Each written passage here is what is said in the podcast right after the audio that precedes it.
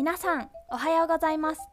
秋田県にかほ市旧上郷小学校を活用したにかほの魅力発信プロジェクトにかほのほかにラジオ。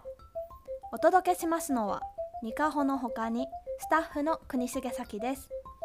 このラジオはにかほのほかにという施設の中にある元放送室スタジオいちじくからお送りしています。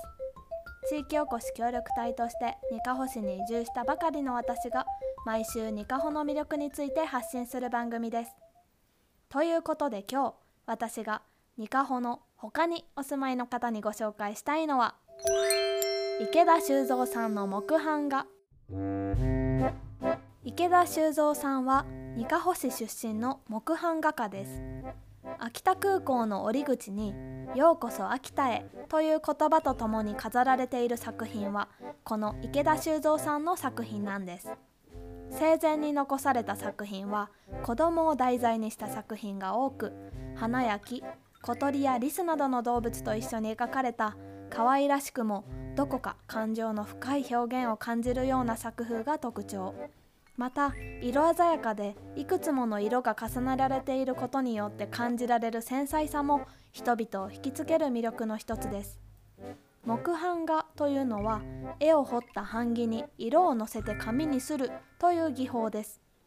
中でも修造さんの作品の繊細さを可能にしているのが多版多色刷りという方法。例えば赤色と黄色を使った絵なら赤色をのせた木版黄色をのせた木版を重ねて刷っていくという風に作っていくのですが修造さんの作品ではだいたい10回もの版を重ねているのだとか。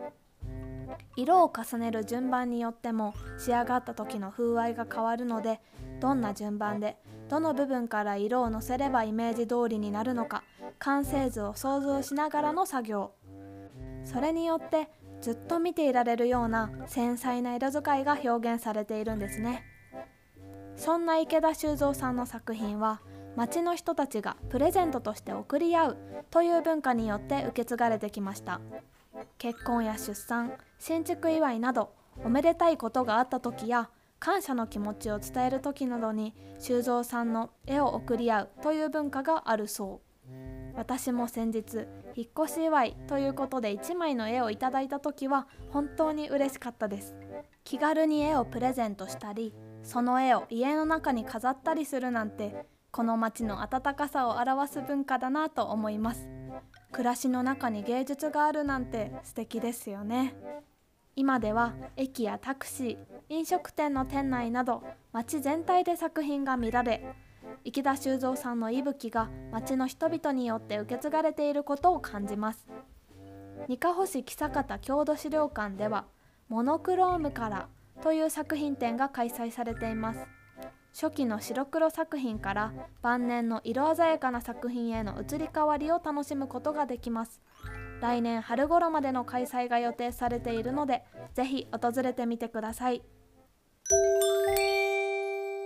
ということで今週ニカホの他に向けてお届けしたのは池田修造さんの木版画でした。来週もお楽しみに。